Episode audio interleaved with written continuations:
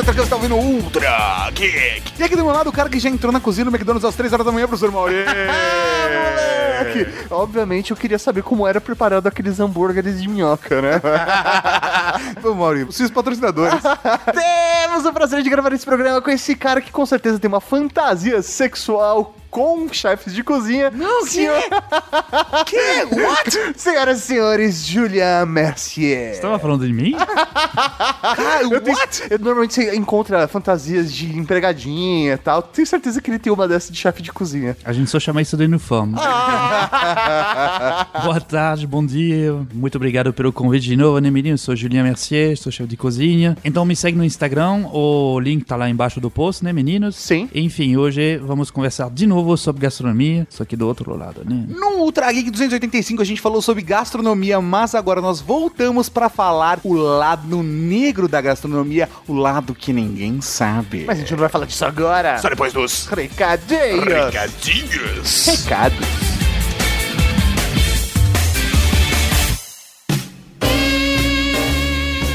Recadinhos do coração. Coração não, caralho. Tá bom, recadinhos. Recadinhos! E estamos aqui para mais uma sessão de recadinhos do coração. E, professor Maurinho, vamos aproveitar e mudar a música.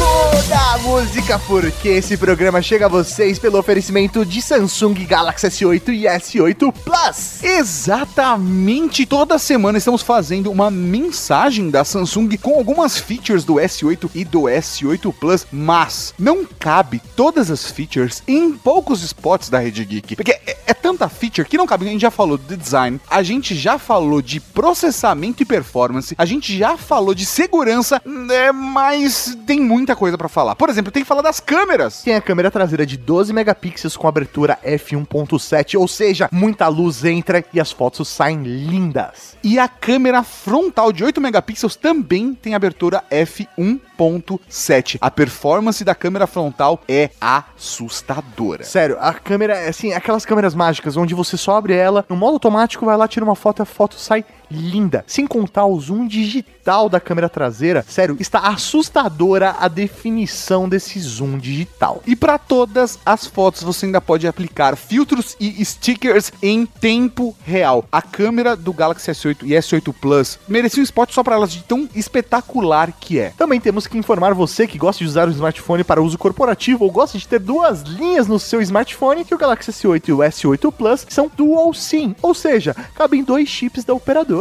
Ele também tem Smart Switch, que é um jeito prático de você migrar outros aparelhos, tanto Android quanto iOS, para o seu S8. Então você coloca um do lado do outro, pluga o cabinho e magicamente ele fica igual ao aparelho que você deixou. Sério, você pluga o cabo e ele migra todas as informações, papel de parede, contatos, fotos e aplicativos para o seu S8 e S8 Plus. E, um detalhe importante, o cabinho já vem na caixa. Também tem Dual Bluetooth que você pode ouvir com dois fones de ouvido ao mesmo tempo. Sons iguais e diferentes do mesmo aparelho. E falando em fone de ouvido, vale citar que vem com fone AKG na caixa. Meu, tem muita coisa. Clica aqui no link do post você vai direcionado para onde você pode comprar. Eu tenho certeza que na hora que você ver esse aparelho, você vai garantir o seu, vai comprar na hora.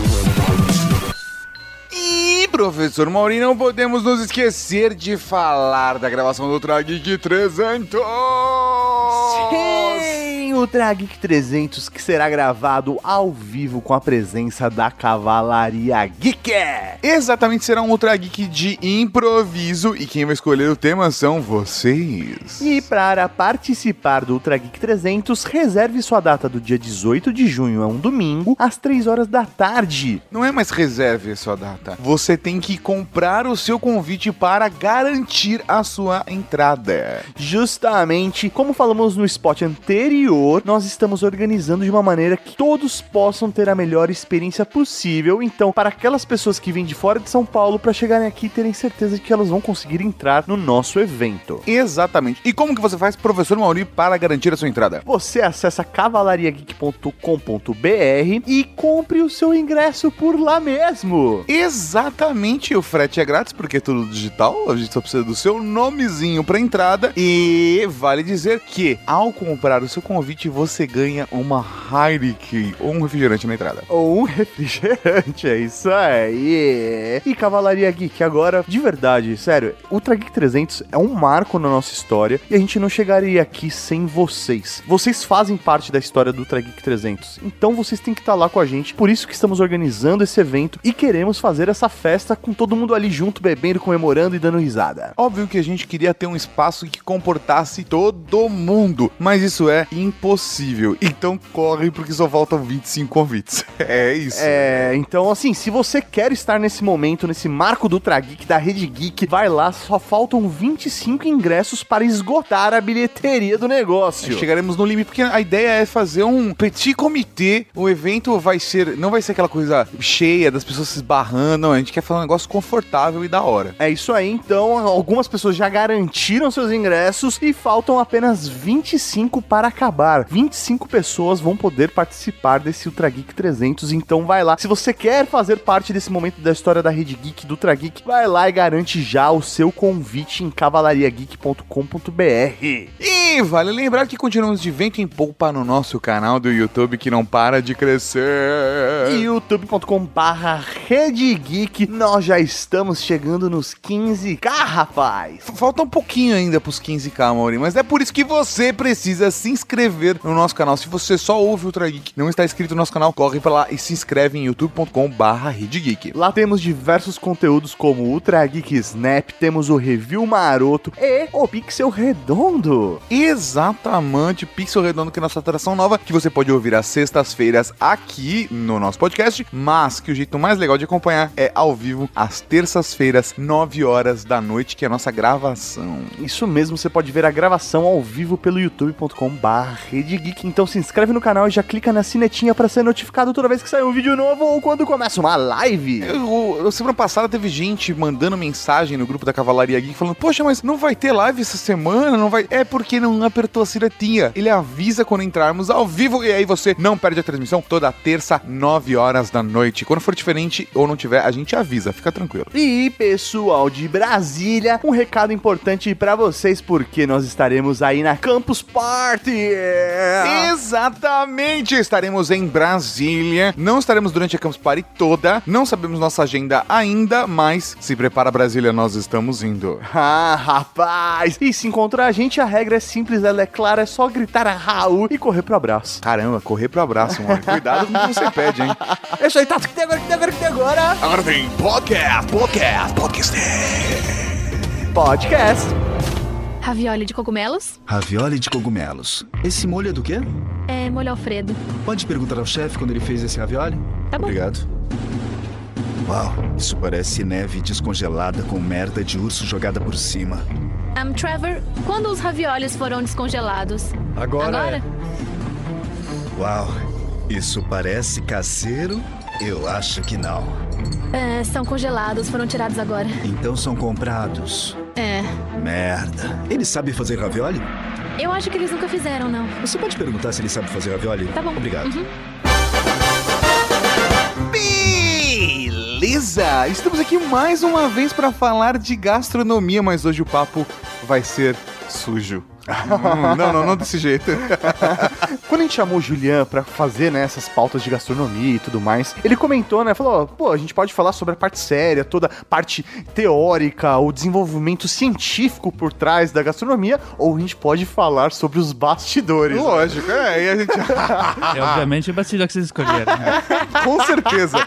E a gente também chamou o Julian por conta do sucesso do Trageek 285 de gastronomia. Se você não ouviu ainda, clique aqui embaixo no link do post, ó, ou baixa no aplicativo, cara. Tá facinho. Sério, realmente é um programa muito legal. A gente conta a história da gastronomia em uma hora. Cara, impressionante. Até eu me impressiono.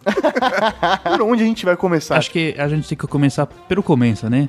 Vamos lá. Vamos explicar por quê, Ele já se como, habituou, a gente é o onde, Brasil. Da onde que, que vem todo esse papo? A gente poderia começar falando sobre um livro, porque talvez tudo que a gente vai falar hoje tem relativo com esse livro. Vai ter, vai estar obviamente o link tá já tá no tá embaixo, né? Se tá disponível pra comprar, tá aqui embaixo Sim, no tá no. Amazon brasileiro, tá traduzido em português, se chama em inglês Kitchen Confidential. É, acredito que em português é Cozinha Confidencial. É um livro de um cozinheiro chamado Anthony Bourdain. Talvez você conhece ele, tem um programa na televisão. É, ele passa direto no, no TLC, visitando Isso, lugares isso. malucos, falando de punk, Emprego de drogas. chato pra caralho de que ele tem. Ele viaja, come, bebe e, E ganha grava pra tudo. isso. E ganha muito mais que nós três juntos.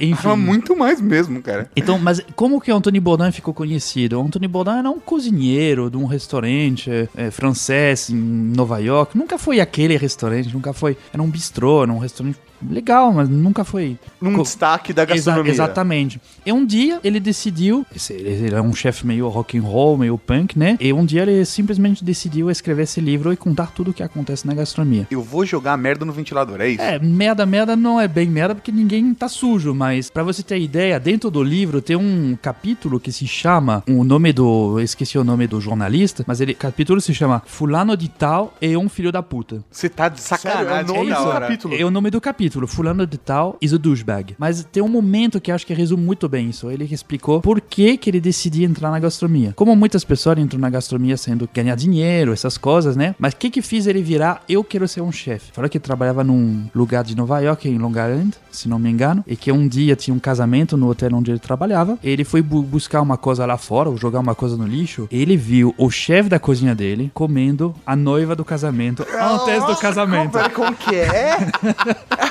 Ele falou depois, eu quero ser chefe. Meu Deus, velho. É Sério? A noiva? A noiva. E o chefe não era o noivo, né?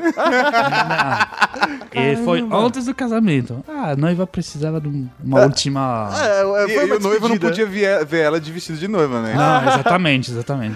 Ela tava meio nervosa, meio estressada, né? Nossa, cara, que absurdo, velho. É legal. Mas não dá nem pra falar que não é uma boa motivação, né? Pelo menos foi uma coisa que empolgou ele. Cada um se liga com uma coisa, né? Ah, se eu não, não sei se eu vou ganhar dinheiro, se é legal, se dá muito trabalho. Mas as recompensas valem a pena. Vale a pena. É um livro que fez muito sucesso. Ele conta justamente tudo o que acontece na cozinha. Mas, por exemplo, a gente poderíamos começar a falar. Todo mundo acha que a cozinha é um lugar bonito e tudo, mas vocês têm que entender que uma cozinha é um campo de guerra. Eu cheguei no meu primeiro estágio numa casa super famosa na França. Eu cheguei, fui recebido, e tem uma pessoa que me recebeu, meu chefe, né? E falou: Vou te explicar como que funciona a cozinha. Você tem um chefe da cozinha, você tem um subchefe, você tem um chefe de partida, vocês têm um demi-chefe de partida, vocês têm um ajudante de cozinha, tem um pessoa da pia, você tem os estagiários e você é estagiário. Ou seja, você é A base. parte baixo. Você é a merda do mosquito do cocô do Resumindo bandido. isso, você vai fazer toda a merda que os outros não querem fazer. A boa notícia é que você não pode cair mais pra baixo.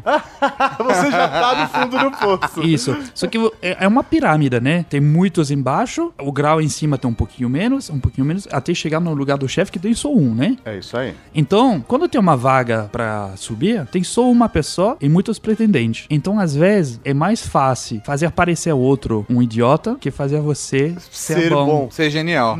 Ou seja, rola muita coisa suja. Por exemplo, meia hora antes do, do serviço, você desliga o forno do, do amigo. Amigo, entre aspas, né? Aham, você vai lá no coleguinha colega. É. e tum, desliga o Tu forno. desliga o forno dele. E vai fazer a tua coisa. O cara bota a coisa no forno e não cozinha, não cozinha, não cozinha, não cozinha. Ele, ele resfria o forno, né? Até o tempo de você perceber que ele tá desligado. Já perdeu o tempo. Já perdeu, o chefe já tá comendo o teu rabo, né? Nossa, velho, sério que rola isso? Tipo, Rola, rola isso, rola de botar sal no molho do outro, aí o chefe prova, pô, teu molho tá salgado pra caralho. aí o cara prova, pô, não sei, não sei. E o outro amiguinho que foi lá e jogou sal pra Exatamente. sacanear mesmo o rolê. Pra sacanear. Caramba, Mas velho. isso você tá falando da sua experiência aqui no Brasil ou sua experiência na gastronomia, ponto? Lá fora, aqui, em qualquer lugar? Obviamente tá mudando muito, né? Essa coisa de. Era muito mais rock and roll antigamente, né? Mas acontece muito ainda, especialmente mais a casa tá prestigiada, né? Prestigiada, não sei, famosa, mais ter funcionário, é mais você vai ter esse tipo de, de atitude. Mas minha sorte é que eu nunca trabalhei com uma cozinha, fora essa primeira experiência, tão competitiva, vamos dizer. Mas, mas acontece muito, e muito além disso. Depois, se eu lembro durante o programa, eu falo pra vocês. Velho, eu achei que isso só rolava, sei lá, no mundo corporativo padrão, sabe? Não, cara, ou no mundo do podcast, que você não pode deixar um computador com a tela desbloqueada que de repente seu wallpaper ele vira só piroca, cara.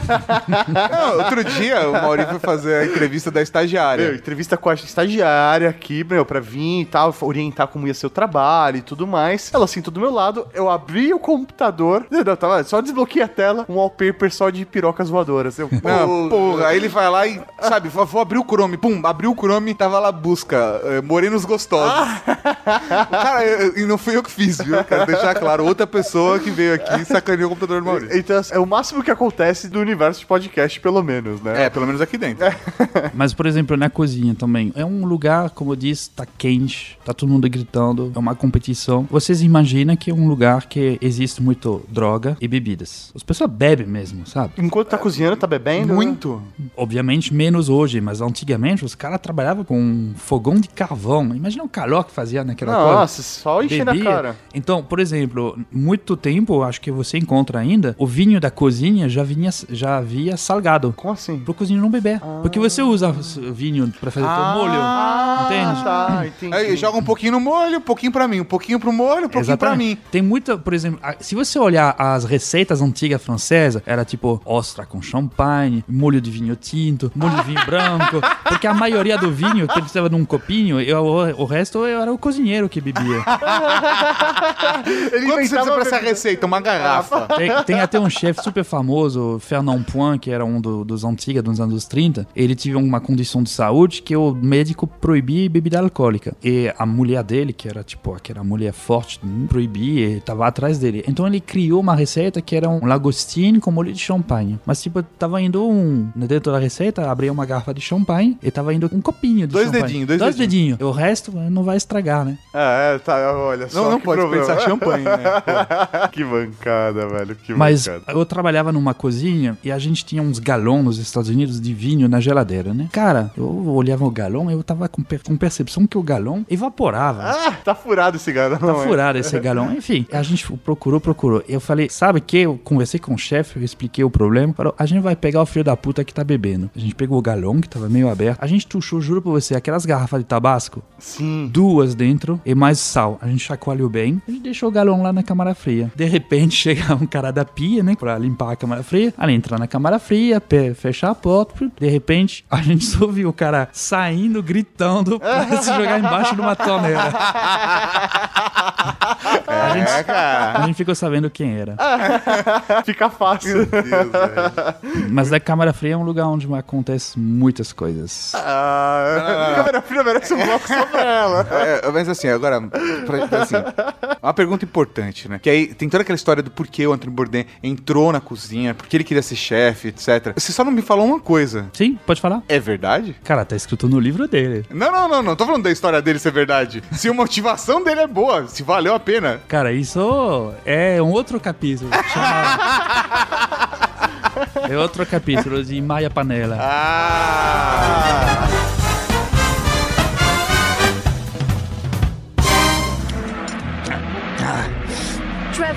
Você já fez ravioli alguma vez? Tipo fresco?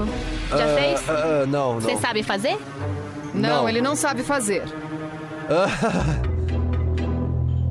Ele nunca fez, não sabe fazer. Ah, não sabe? Fazer massa é como fazer pão, sabe? Anota aí: 550 gramas de farinha, 6 gemas, mistura tudo, uma pitada de sal e um fiozinho de azeite. Ele tá fazendo ela escrever como se faz. Como se faz ravioli, hein? E mistura tudo. Isso é uma massa. Depois a massa como pão.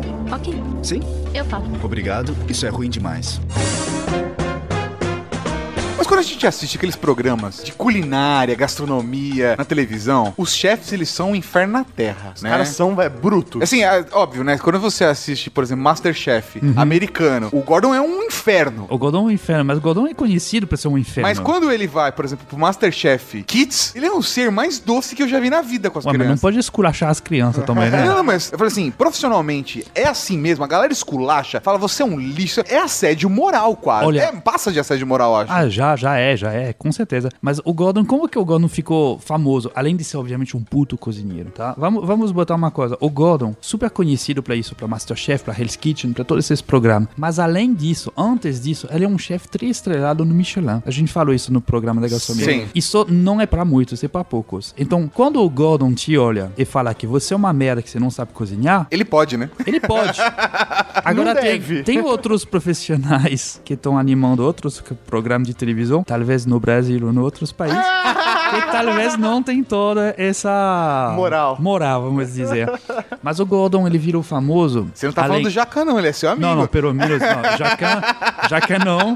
E não me faz falar o nome, tá?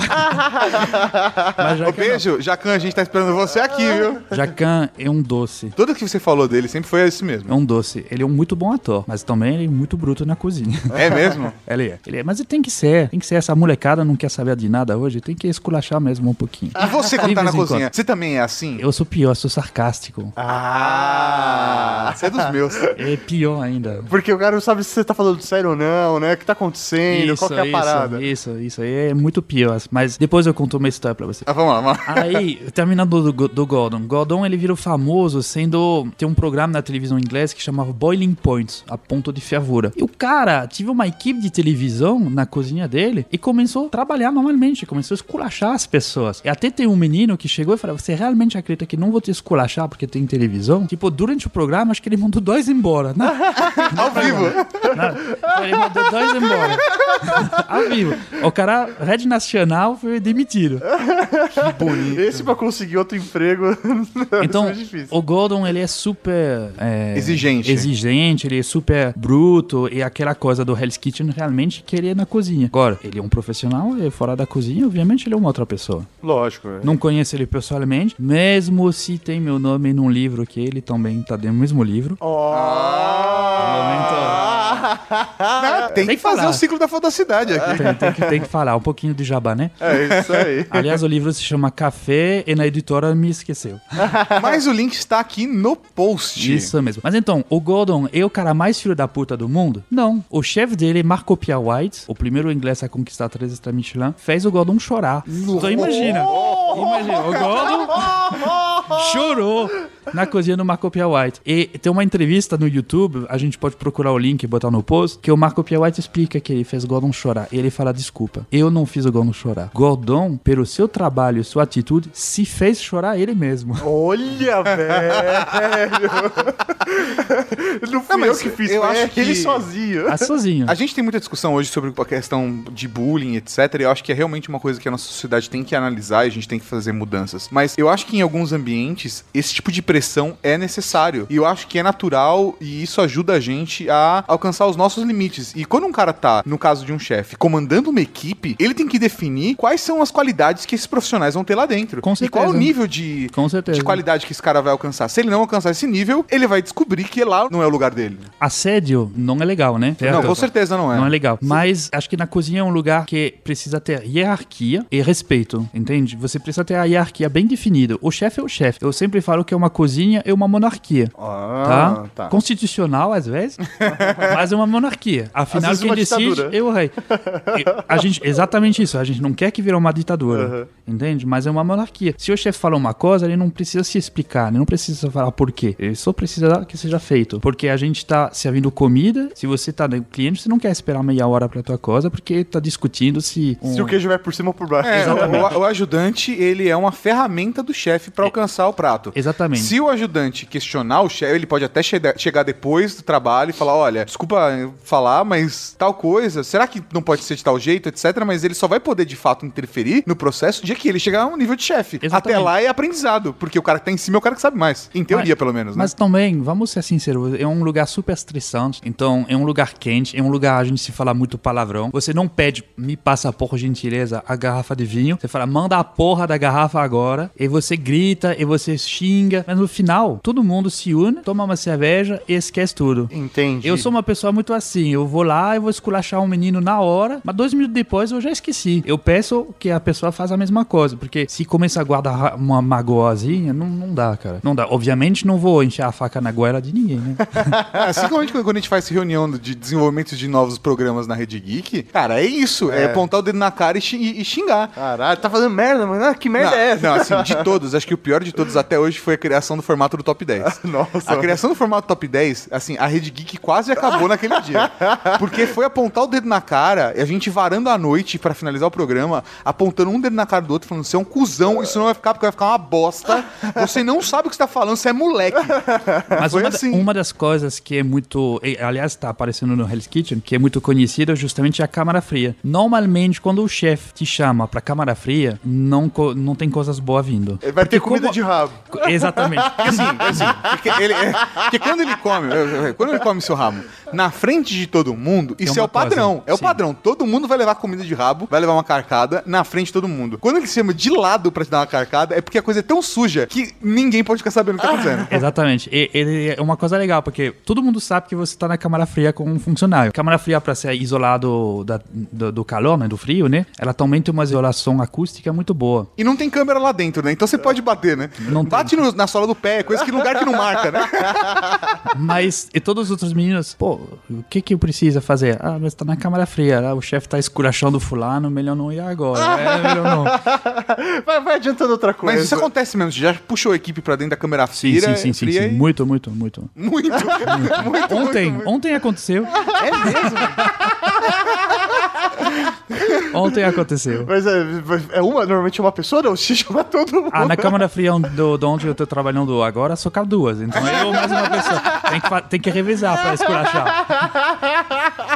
Peraí, peraí, peraí, gente. Eu sei que eu não fui convidada a essa Não, gravação. você tá no bastidor, mas, mas vamos, vamos lá, vamos lá. Que eu não me aguento. A questão do assédio, eu sou contra. É uma coisa ruim, é uma pressão gigantesca. E na verdade, o que você vê, quem não tá acostumado com o ambiente de cozinha, é uma pressão muito grande e você precisa entregar um resultado muito rápido. Então eu preciso Uma entregar um corrida contra o prato. tempo. Exatamente, é uma corrida contra o tempo sempre. Então, se eu preciso entregar um prato em cinco minutos, se o chefe fala, eu preciso desse jeito, porque ele já tem planejado tudo, o ajudante vir questionar, não dá tempo. Então ele fala, me passa tal coisa, me passa uma manteiga. Ah, mas eu esqueci. Caralho, passa agora que preciso resolver agora, depois a gente conversa. Então é assim que funciona. Eu convido aí o pessoal da cavalaria, se tiver a oportunidade de entrar numa cozinha profissional no horário de pico. É um- uma adrenalina gigantesca, é uma hierarquia assim, é meio general. O chefe canta o prato e todo mundo tem que falar assim, sim, chefe, porque cada departamento tem que entender e Qual é entregar parte? na hora, e tudo entrosado, entendeu? E isso vira uma, uma adrenalina total. E na minha opinião, os chefes que passam 18 horas na cozinha, eles são viciados na adrenalina. Tem dia assim como, sei lá, O cara que pula de paraquedas. Isso. esporte radical, ele tá ali na pressão, adrenalina pra conseguir fazer. Ele precisa daquilo na vida dele. A gente viciado em adrenalina, entre outras coisas. Né?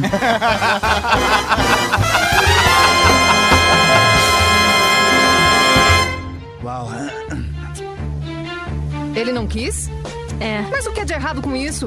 Trevor, ele disse que quer que você junte 550 gramas de farinha, 6 gemas, óleo, uma pitada de sal, tudo que precisa pra fazer uma massa fresca. 550 gramas de.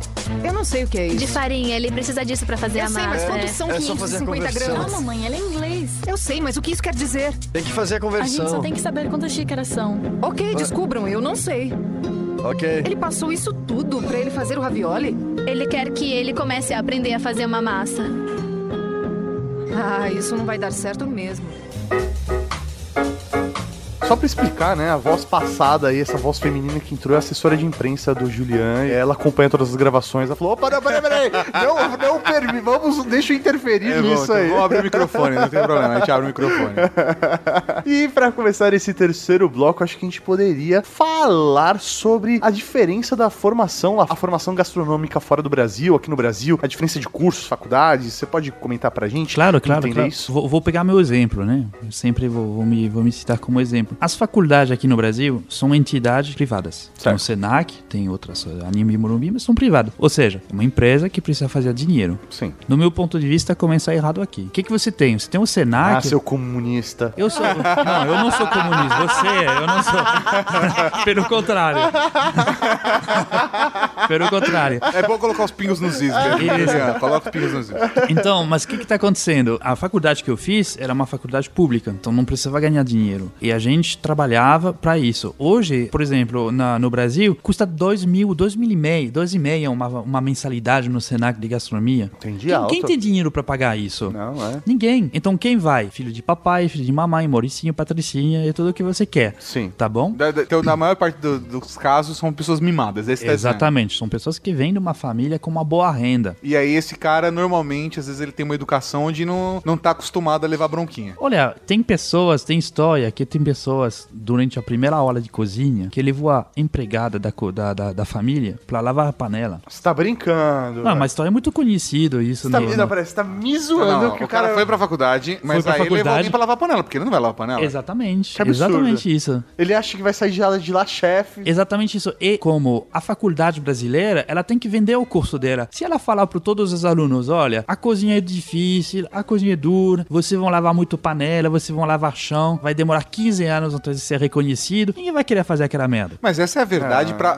todas as profissões. Você vai limpar chão, vai se ferrar. Sim. E no final das contas vai demorar 15 anos pra você conseguir alcançar Exatamente. qualquer objetivo. Exatamente, mas então, imagina agora, acontecer comigo, o menino tá lá, provavelmente passa 15 dias eh, de, de férias em Nova York uma vez por ano, paga dois e meia na, na faculdade, e chega lá, eu tava chefe de um hotel aqui em São Paulo, e o cara me chega, ele tinha feito um curso de chefe internacional no Senac. Resumindo, nada. Ele chega pra entrevista de trabalho, e eu falei pra ele, olha, o que, que você que pretende? Ele falou, oh, pretende, eu fiz um curso de chefe internacional, então eu pretendo ser o chefe da cozinha. Aí eu deixei ele falar, levantei devagarzinho, comecei a tirar meu avental, dobrei meu avental e dei pra ele. Aí ele falou, mas o que, que você tá fazendo? Eu falei, eu te dei meu avental? Mas por quê? Porque você vem aqui na minha sala fazer uma entrevista, falar que você quer ser o chefe. Chefe só tem um, sou eu.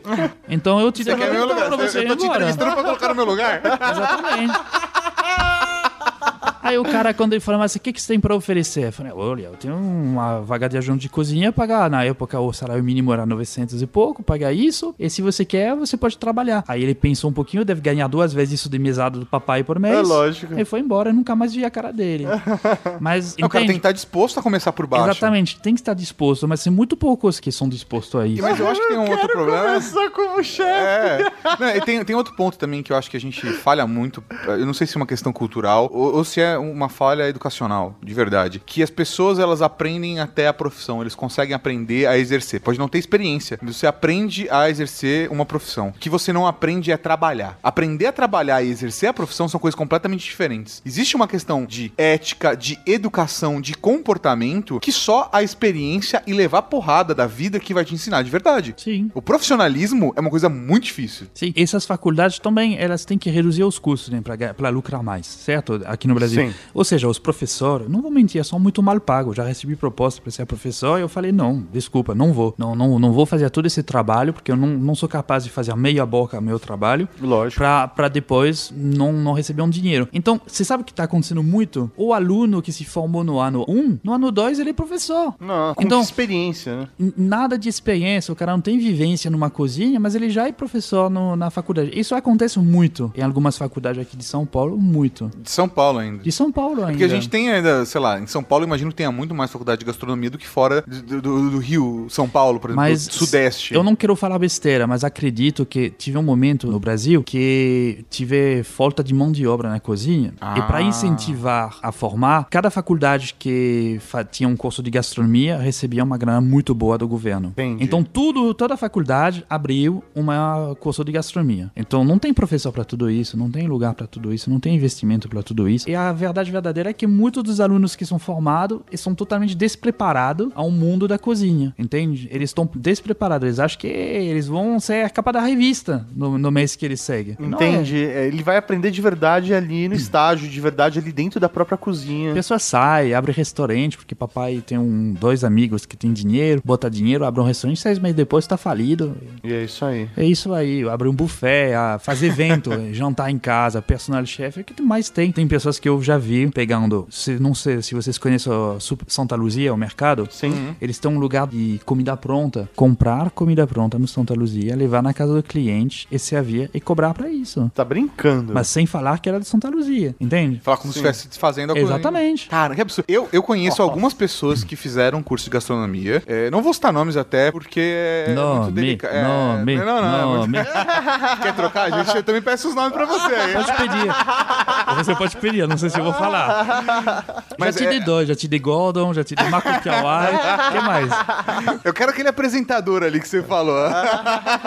Mas eu conheço algumas pessoas. Algumas, eu realmente, assim, comia comida do cara e falei, nossa, que fantástico ah, o, o trabalho dessa pessoa. Porque a pessoa tem uma habilidade, tem um talento e desenvolveu a habilidade. Mas eu conheci pessoas que se formaram como gastrólogo, sei lá como é que é o nome, mas essa pessoa se formou e eu comia o prato da pessoa com uma tristeza na alma. Porque eu nem podia chegar pra pessoa e falar, tá uma bosta. Mas é por que não questão- pode falar? É, não. Isso é um problema do brasileiro, não fala que é uma bosta.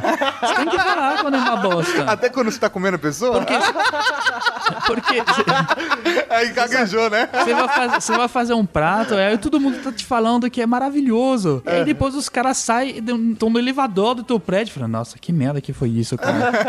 Porra, né? Mas daí é Não, mas de não, é que, é que né? assim, tem níveis e níveis. Tem pessoas que você tem intimidade pra falar, e tem pessoas que você saiu duas, três vezes, entendeu? Eu vou te contar que eu não tenho essa falar. coisa. eu não tenho esse, esse tato, não. Eu não tenho. É, o meu nome, né? Isso.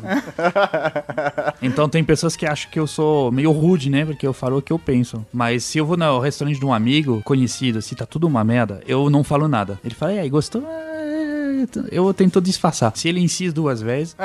Então eu vou, eu Ele vou- pediu. Eu vou cozinhar um dia pra você, Júnior. Ele Eu pediu. quero muito saber. Foi no restaurante de um conhecido aqui em São Paulo, no Itaim Bibi, e o cara me serviu um, um pé de porco e tudo. Cara, a gente comeu aquele pé de porco, tava mais doce que geleia, sabe?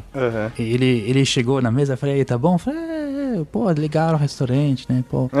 Até então aqui, gostei do- da, da- luminária. Isso. Aí, vai embora, paga, vai embora, né? A gente achar ele no bar. E aí, você gostou do pé de porco? Eu falei, não, não, tava legal e tudo, né? Tava legal o acompanhamento, gostei muito, né? Cara, a gente sai, ele tava lá fora, pergunta de novo. Não, não ah, tem ele como, pediu, ele, né? ele queria. Ele queria saber. Não ele tem mais queria. como, né? Aí É. falei, cara, na boa, tava muito doce, cara. Não, você deve ter errado a mão. Eu falei, "É, acho que eu errei a mão mesmo. Ou seja, ele sabia que tava uma bosta. Queria saber. É por isso que ele tá tão inseguro, né? Eu faço isso. Servo um prato de merda pra um amigo pra ver se ele vai falar. Olha. É mesmo. Sim. Ou a pessoa não tem paladar, né, também.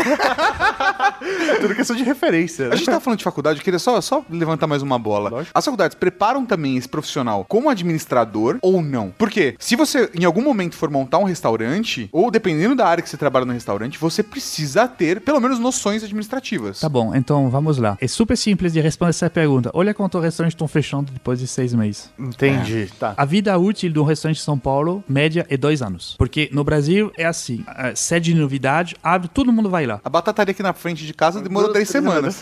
ficou, três, ficou três semanas aberto e foi embora. O cara não pagou nem um mês de aluguel. Mas a faculdade brasileira, ela não te prepara pra isso. Isso é fato. Aliás, no Brasil, muitas poucas pessoas estão preparadas pra isso. A pior das coisas que acontece é o cara que tá lá fazendo dois. Vocês dois, por exemplo. Pô, Tato tá fazendo o omelete, o Mauri tá fazendo o frango. Pro, a, A professora Mauri. professor Mauri, né? É, um que é uma receita já Tradicional. clássica da, da, da moca. E um fala, porra, meu, Mauri, você cozinha bem pra caralho, você deveria abrir um restaurante. Eu, Mauri, idiota, vai abrir um restaurante. Isso é a receita pra dar uma merda. E tem muito, você não faz ideia. É, porque uma coisa é você cozinhar em casa. Você pode ser um- até um excelente Sim. cozinheiro em casa. Mas quando você passa isso pra um restaurante, vira uma questão profissional. E você não necessariamente. Exatamente. A, a não ser que você tenha dinheiro infinito pra poder aprender com seus erros. Me fala quantos Masterchef do Brasil abriram restaurante. E olha quantos já fecharam. É simples assim. Vai um momento, esse- essa euforia da mídia e tudo, vai um tempinho, mas não, não resolve. Olha que eu conheço alguns, viu? Mas pode falar. Eu Tô sem sacanagem, eu conheço alguns Masterchefs. publicitário que abre restaurante, eu não faço publicidade, sabe? Arquiteto que abre restaurante, eu não vou lá meter o dedo na coisa do arquiteto, então deixa ele. Cada na- um na- cuida do seu, né? Exatamente, cara. E, e tem muitos lugares. Mas a gente até gosta, os cozinheiros, porque olha, o cara vai lá, escolhe um ponto, compra o melhor forno, tudo, blá, blá, blá, e faz um investimento de quase um milhão de reais. Seis meses depois, fechou, a gente chega e compra Compra mais barato. O cara tá desesperado pra vender, fala 300 eu pego tudo.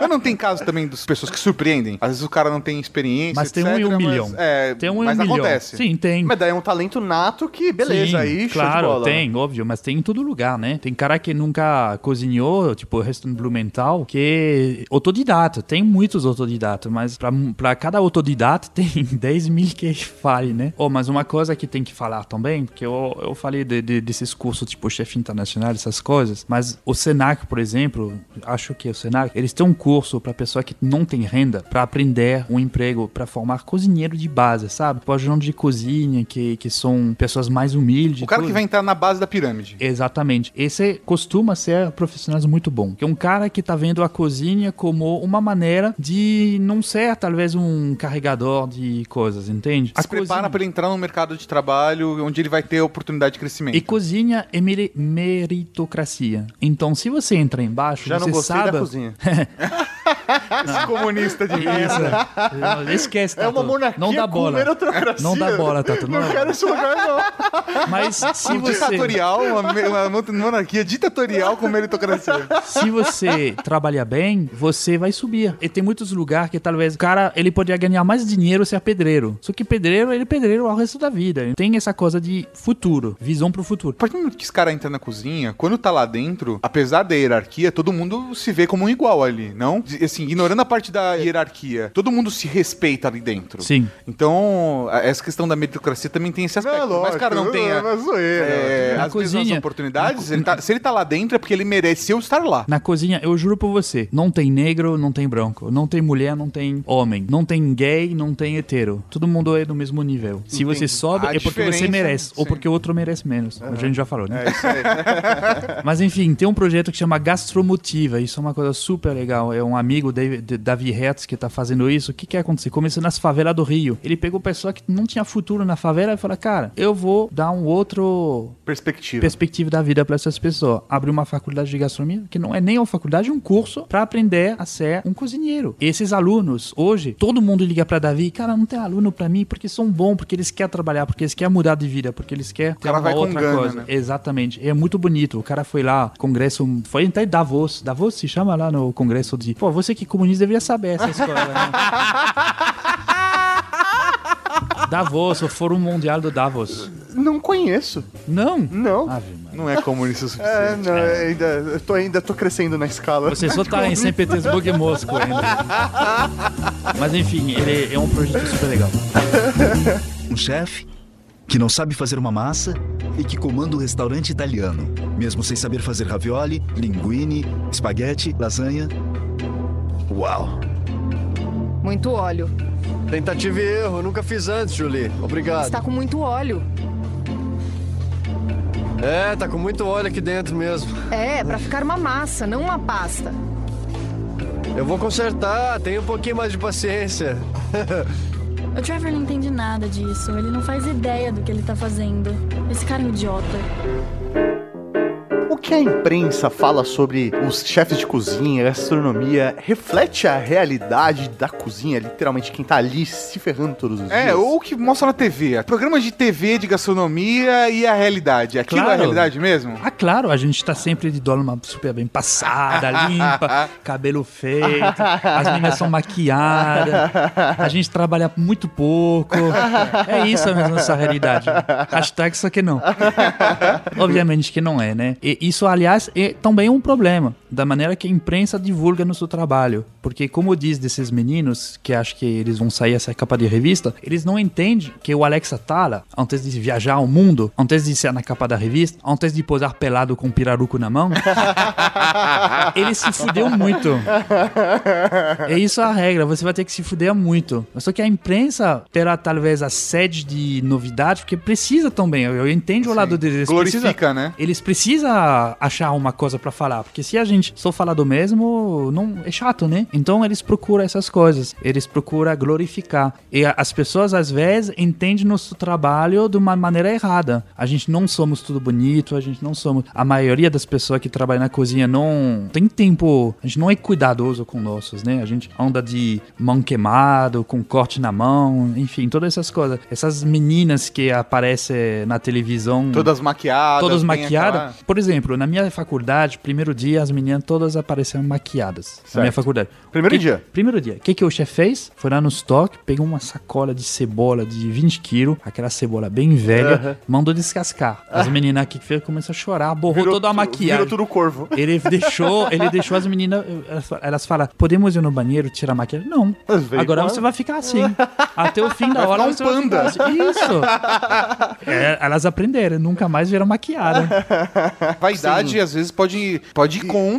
O esconder, né? É, a, a própria higiene mesmo do ambiente, porque a pessoa tipo, vai passar, por exemplo, uma maquiagem no rosto, cara, escorçou o rosto, a base vai pra mão e aí a base da mão óbvio. vai pra comida. Você tá comendo uma comida. Eu- eu- vai ficar, vai ficar na- no tom certo aquele franguinho. Já, já vi programa de televisão, programa de televisão da menina chegar com a unha toda feita e passar a faca. E dava pra ver no close depois que raspou o, verni, o, A o unha. esmalte da unha. Ou seja, onde que foi parar esse esmalte? Ah, eu gostei das notas de esmalte.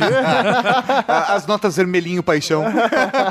As pessoas têm que entender que nosso trabalho, ele acontece quando os outros se divertem, certo? Porque você tá trabalhando pro lazer e conforto dos outros. Exatamente. Então a gente tá no serviço. Então, essa coisa de querer fazer a festa com amigos, ferrou. Não você é cozinheiro, acabou. Seus amigos vão ser amigos que trabalham na cozinha. Se quer namorar, você vai namorar uma pessoa que tá na cozinha. Não na tua, talvez, mas que tá nesse ramo. Porque a menina vai querer sair de sábado, vai querer visitar a família domingo. E você vai estar lá se fodendo, cozinhando pra própria família que tá indo lá fazendo o almoço de família no restaurante onde você trabalha. Entendi. Não tem outra. Sua segunda-feira vira sábado. Entendi. Os melhores restaurantes que abrem de segunda-feira, os chefes frequentam. Vão tudo lá. Se você vai no 3, 4 endereço de segunda-feira, você vai ver todos os chefes de São Paulo. É, eu sei porque a gente já fez isso um dia.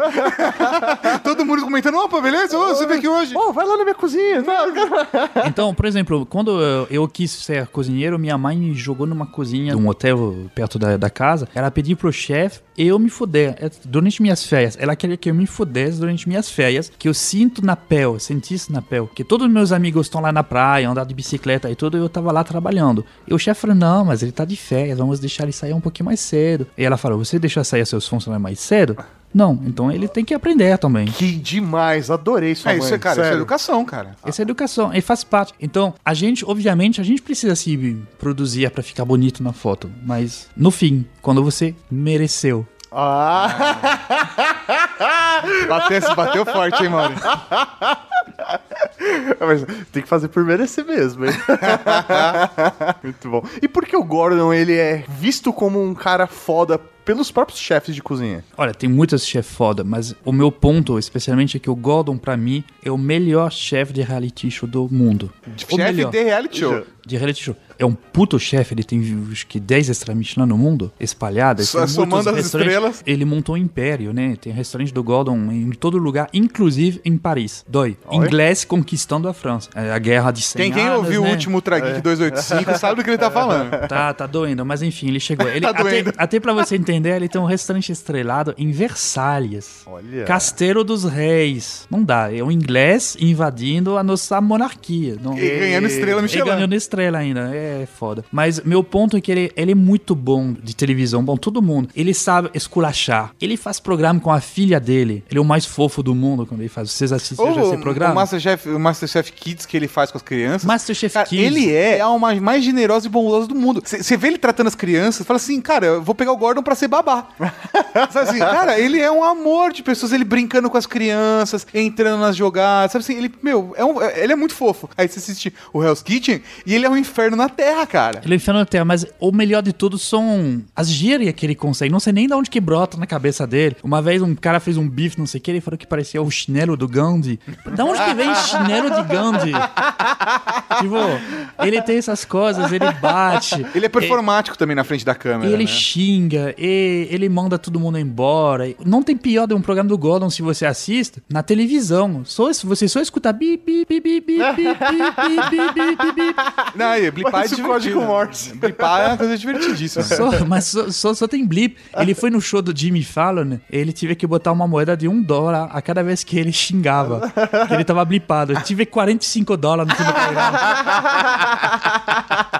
Fala uma coisa, esse universo da gastronomia, ele, por aparecer em revistas, reality shows, ele é um universo que está ligado muito ao glamour também. Com certeza. E quando você tem glamour, dinheiro envolvido, você também tem pessoas interesseiras envolvidas ali Em tentando. que você tá falando, Mauri? Você, su- pessoas querendo sugar, se aproveitar Não, não, não. daquele O Mauri, quer chegar na Maria Panela. Tá, mas nota pra minha Ou no Mário Panela também, né? São os dois lados. Nota pra minha esposa que tá ouvindo, tá? Isso não é verdade.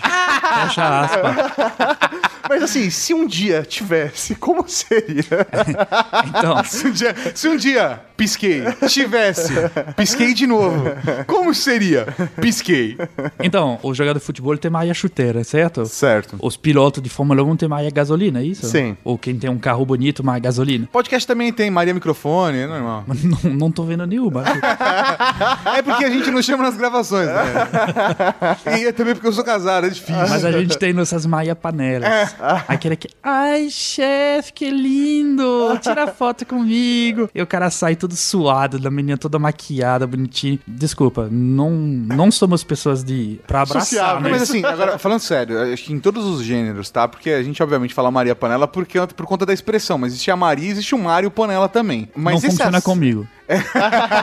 Nenhum dos dois? Mas tem, tem, esse, tem, mas tem esse assédio mesmo. A galera chega, Sim, ah, quero cara. tirar uma foto com você, dá uma apertadinha, rola. Ah, tem chefe tem chefe de São Paulo que são conhecidos pra quando eles tiram a foto, apertar um pouquinho mais que deveria. É mesmo? Ou no lugar errado. Oh, Errado ou não, depende, que tem mulher que chega com essa intenção. caramba. mano. Mas tem muitas coisas é, a- a- acontecendo, tem muito sexo envolvido na cozinha. É, É mesmo? Óbvio. Como assim? Mas assim, na cozinha mesmo? Ou Nossa! se você não transa numa cozinha, você não viveu. né, o cara foi instalar a pia lá em casa, velho. Ele falou, que altura que você quer? Eu fiquei assim na frente da pia e falei, nessa altura aqui. Desculpa falar, mas qual que é o primeiro filme porno do mundo? Tem um problema na cozinha, um encanador chega, acabou, cara. É verdade, é verdade. Mas, mas eu, eu testei todos os móveis de casa, eu testei subindo em cima pra ver se eu aguentava o peso, bicho. Mas é um velho profissional na cozinha. né? É inox, não tem problema Ah, com isso. é, Pode e até é rolar dois, limpar, três né? em cima. Fácil de limpar, não tem problema. É, inox é melhor que couro. Mas rola sexo entre funcionários, na câmara fria, inclusive. Tem que ser ah, rápido, porque... câmera fria! Nossa, que medo desses molhos aí que sai. a câmera fria, tipo, a galera, mesmo no geladinho lá, Cara, eu, eu já vi, entrei uma câmara fria, vi um cara e a menina de costa e batendo. É mesmo? Sim, sim, sim, sim. E sim. aí, o que, que você fez? Ah, fechei a porta e depois chamei o menino e falei, por favor, a próxima vez você ou trancar a câmera ou você não faz isso, né? te dou duas escolhas. é, nem convidou. Assim, é? E eu sou o chefe! Porra, meu! Mas é que eu fico imaginando, porque na cozinha essa corrida contra o tempo, ba- baita adrenalina. Sim. E aí, dois funcionários conseguem sair no meio do expediente. Ah, não, mas no meio do expediente não. Mas você vai na câmara fria, a menina tá lá. Obviamente não acontece comigo, meu amor.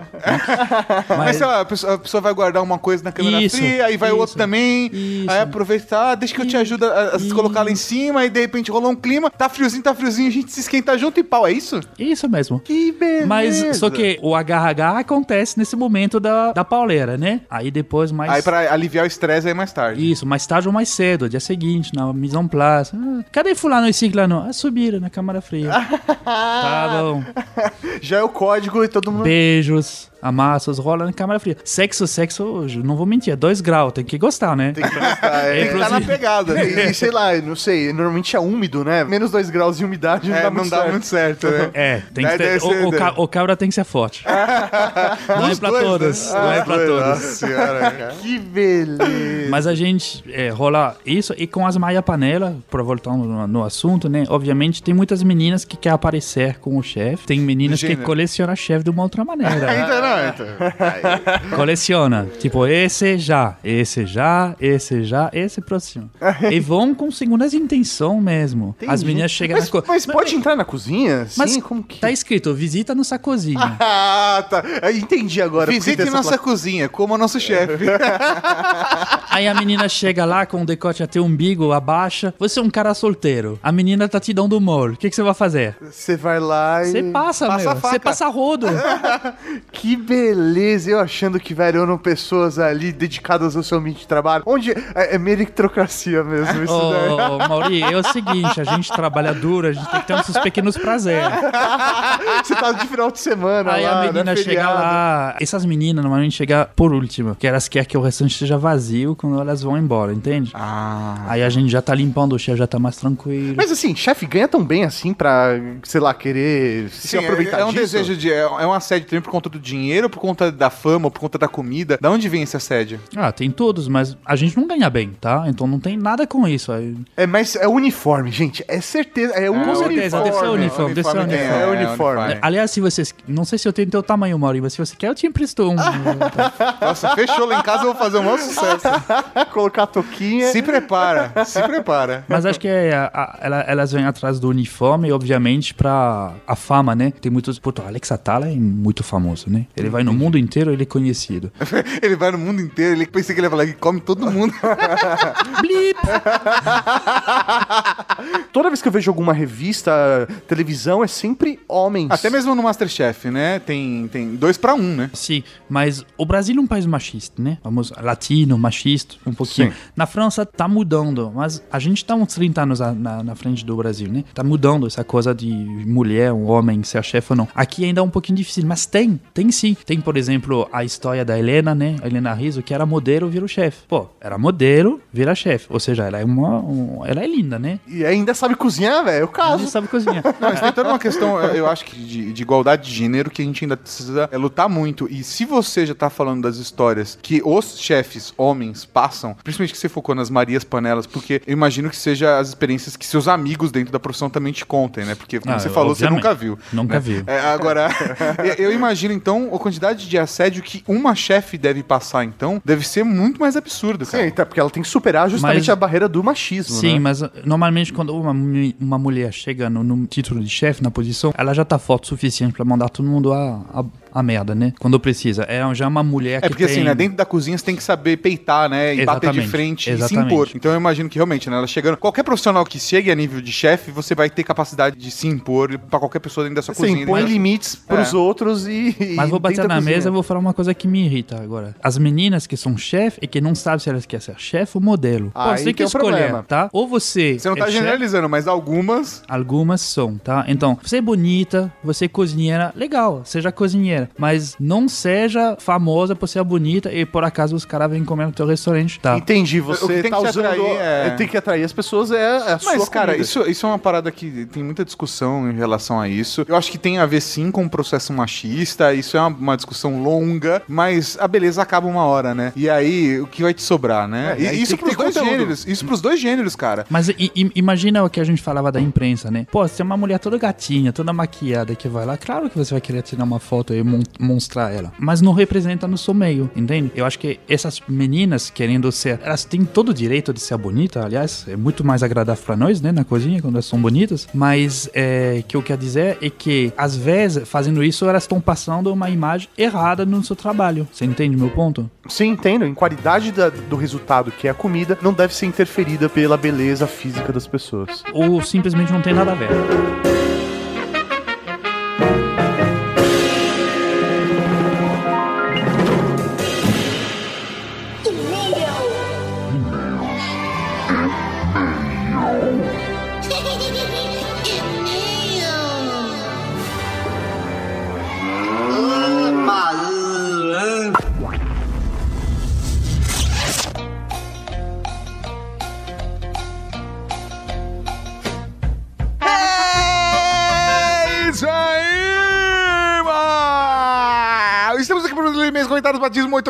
Muito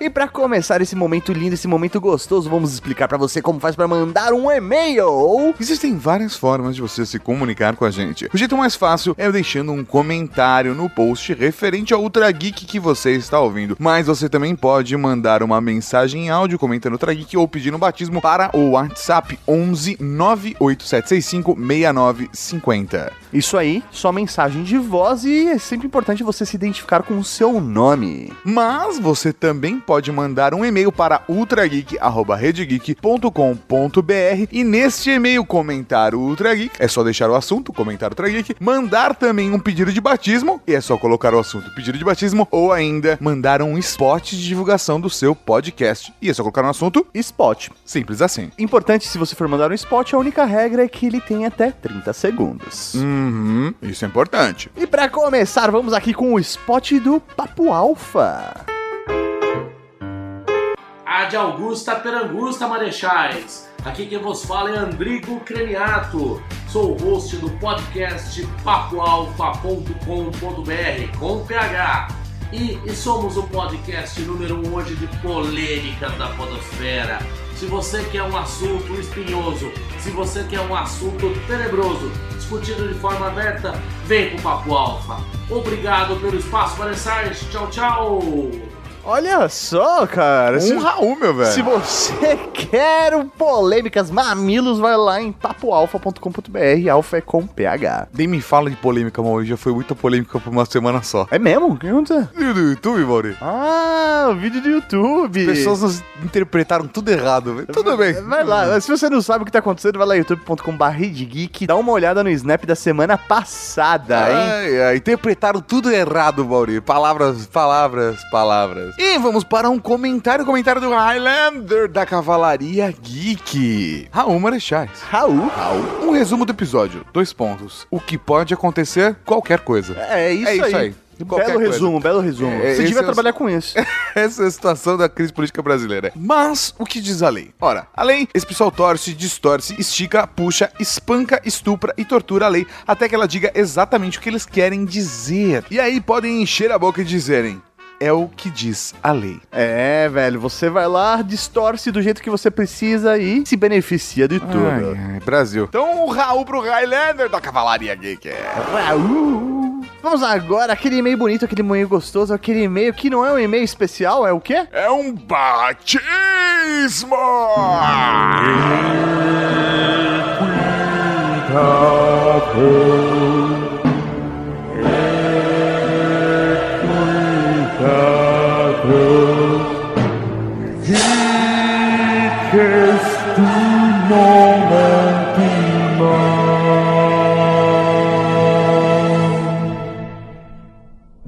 Nobres Marechais. Raul, meu velho. Raul, vem por aqui fazendo meu pedido para entrar na estimada ou não cavalaria. Como Como assim assim, ela não, não, é não? uma não, não estimada? Ah, não acho que ele é estimado. Co- Que isso? Já, já, Ah, vamos tirar esse batismo.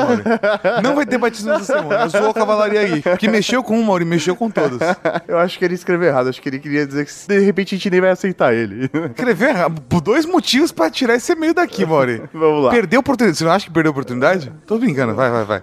Em um breve resumo, tenho 20 anos, acrescente mais um ano caso já tenha passado do mês de agosto, quando este e-mail for lido. É, provavelmente sim, você já deve ter 21 para 22 já. É, cara? vamos ver. Moro em São Caetano, São Caetano, pequeno gigante. faço piadas muito ruins. É, a gente percebeu pela primeira Nossa, frase. doeu, cara. E como sei que esse e-mail pode demorar para ser lido, estou escrevendo no dia 18 de 10 de 2016. Então, realmente, você já... Já faz um tempinho já. Estou já mandando minha solicitação, mesmo ouvindo o Trageek há apenas 5 dias. Como é que é? Então, sei lá, ele já deve fazer um ano e cinco dias, né? Que tá ouvindo. Ok. Após tê-lo conhecido pessoalmente no evento do canal masculino. Olha só. Olha. O que também me permitiu dizer que eu sei quem é o Carrasco. É, Carrasco Caramba. estava lá. E ter dado uma de introsa após o fim do evento, voltando com vocês de metrô e trem, mesmo nem conhecer o podcast de vocês na época. A gente voltou É com ele, aí, batendo cara. papo. É isso aí, velho. A gente é gente como a gente. É, a gente anda até de trem. A gente anda até de trem. Eu só ando de trem. eu ando de Mercedes, cara. É isso. Você pede, tem cobrador, tem foda.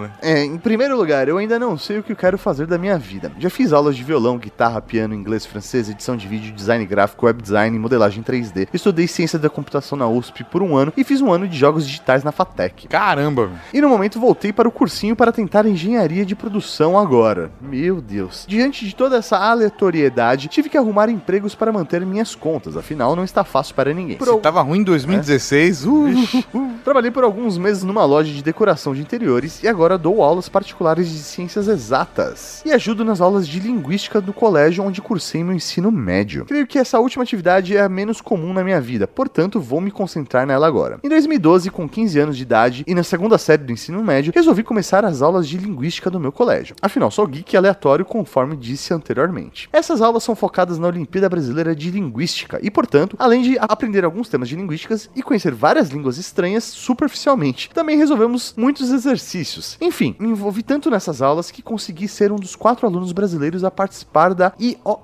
International Olympiad of Linguistics. de 2013 na cidade de Manchester, Olha Inglaterra, onde conquistei uma menção honrosa. Que beleza! Devido às minhas conquistas relacionadas à linguística durante meu ensino médio, fui chamado pelo meu colégio no final do ano passado, 2016, para ajudar meu antigo professor a preparar novos alunos para participar da Olimpíada Brasileira de Linguística. Que bonito, olha só. Que ele já, como ele já é um atleta, fazendo um paralelo, né? Ele já é um atleta experiente, foi consagrado, vale trazer esse cara que vai poder contar a própria experiência dele pros alunos. É como os Jogos Vorazes, né? Isso, exatamente. Além disso, como ex-olímpico da OBL e da IOL, também estou agora ajudando a organização da OBL numa espécie de trabalho voluntário, já que minha remuneração é emocional e não monetária. Apesar de não ter nenhuma especialização na área, tento fazer tudo o que está ao meu alcance como um simples ex-aluno do ensino médio, já que a Olimpíada ainda é bem desconhecida. Tendo contado um breve resumo da minha história, aguardo ansiosamente meu ingresso na honrada Cavalaria Geek. Raul André Navarro Barros. Um Raul, meu velho. Raul, ele manda aqui um PlayStation. Caso tenha curiosidade para conhecer mais sobre a OBL, deixo aqui o link. Ele deixou o link aqui que a gente não vai compartilhar com ninguém. Procure no Google. PlayStation Mas 2. É fácil, é obeling.org. PlayStation 2. Como a Olimpíada ainda é bem desconhecida, espero que em algum momento do futuro role um podcast sobre a OBL, para que mais alunos possam conhecê-la e também se interessarem em participar como aluno ou como voluntário. PlayStation 3, prefiro o Xbox 360 por conta do Just Dance. Hum, que beleza. E PlayStation 4, nem professor. Esse hum, que beleza. Tá julgando ele, Maurício? Sim, estou jogando. Ok. Hum, que beleza. e PlayStation 4, nem professor eu sou direito, então meu salário não rola. É, pois é. Acho que um dos pontos principais que chama a atenção no André é o fato dele estar pulando de galho em galho, Ele Maurício. ser um cara indeciso, né? Não, ele, eu não sei se ele está indeciso ou se ele está experimentando a vida. Pode ser, ou, ou- ou experimentando aleatoriedade. né? Exatamente, ele tá vendo o que vai dar. E às vezes a vida é bom a gente fazer isso, a gente se permitir. Então, André Navarro Barros, ajoelhe-se. A partir de hoje, tu serás conhecido como O volante da Cavalaria Geek!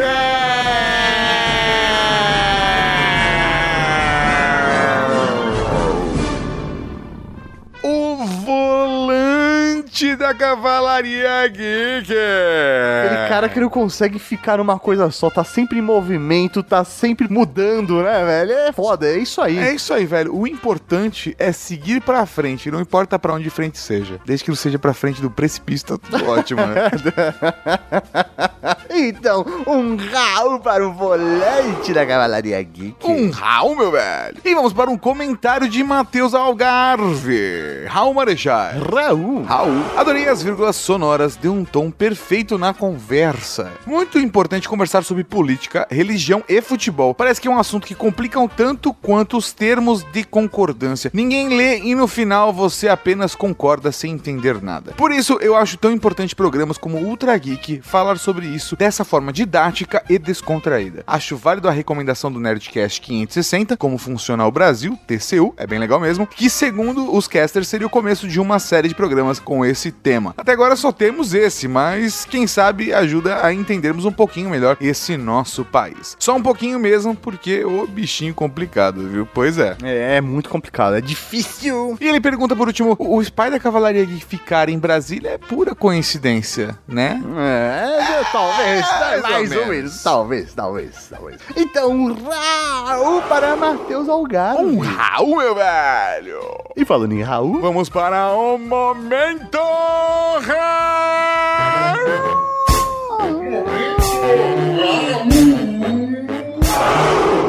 Tem o Raul Cortez, Raul Seixas, Raul Gazola, Raul Gil, Raul Júlia. Cara, tem Raul pra caralho aqui. um Raul para Pamela Leonardo, que achou o tema do Trageek 293, ajudou muito a esclarecer as informações. Um Raul pro Han Solo da Cavalaria Geek que sempre luta contra o sistema. Tem receio que outras forças se aproveitem desse momento de fraqueza da política brasileira. Um Raul para Chibi, a mística da Cavalaria Geek, que é uma linda e conheceu o Hobbit da Cavalaria Geek lá na Campus Party. Um Raul pro Rogério Míssil, Papai Noel da Cavalaria Geek, que se surpreendeu com o tema. Um Raul para Júlio Costa, o Paranauê da Cavalaria Geek, que resumiu bem o episódio 293. Se o Conde Drácula cair, podemos ter o Bento Carneiro como presidente, é isso? É, piada de velho. Um Raul pra Jubaba, a princesa Leia da Cavalaria Geek, que mesmo sem tempo continuou ouvindo outra geek, ó, que lindo. Um Raul para o Peralta, o Ted Mosby da Cavalaria Geek, que acha importante produtores de conteúdo usarem seus espaços para ajudar a esclarecer algumas dúvidas. E ele está adorando o Pixel Redondo, principalmente pelo formato de 30 minutos. Nós também. Um pro Daniel Godoy, o Columbus da Cavalaria Geek, que mandou um e-mail comentando o Pixel Redondo, que já vazou informações confidenciais sem querer, foi demitido e que apresentou o podcast pra namorada. E um beijo e um Raul pra ela. Um Raul para você que mandou e-mail comentário, mas não foi lido aqui. Um Raul pra você que vai garantir o seu Galaxy S8 e S8 Plus. Um Raul para você que vai comprar o seu convite para participar do Ultra Geek 300. Um Raul pra você que vai encontrar a gente na Campus Party Brasília. É isso aí, Cavalaria Geek. E até semana que vem. Com mais um Ultra Geek. Na... Falou, tchau. Deixa eu perguntar uma coisa. Vocês, você se. Todo o programa. Não, não, não. Nunca se pegou Parece, pro- as pessoas to- acham. né? Todo programa você fala, eu estou aqui com o. E, dá um apelido pra ele em referente ao programa. Ele, ele tá sabendo a- agora Não, ou não? não sei. Você Nunca não sei. sabe? Nunca tá sabendo? Não. Ah, legal isso. É sempre uma surpresa pra mim. Você acabou de ouvir o Ultra Kick.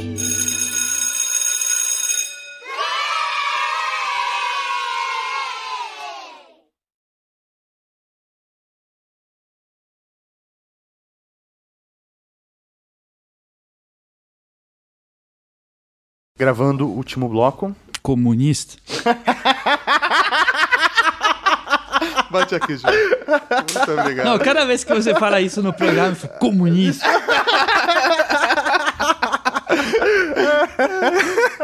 tá de brincadeira.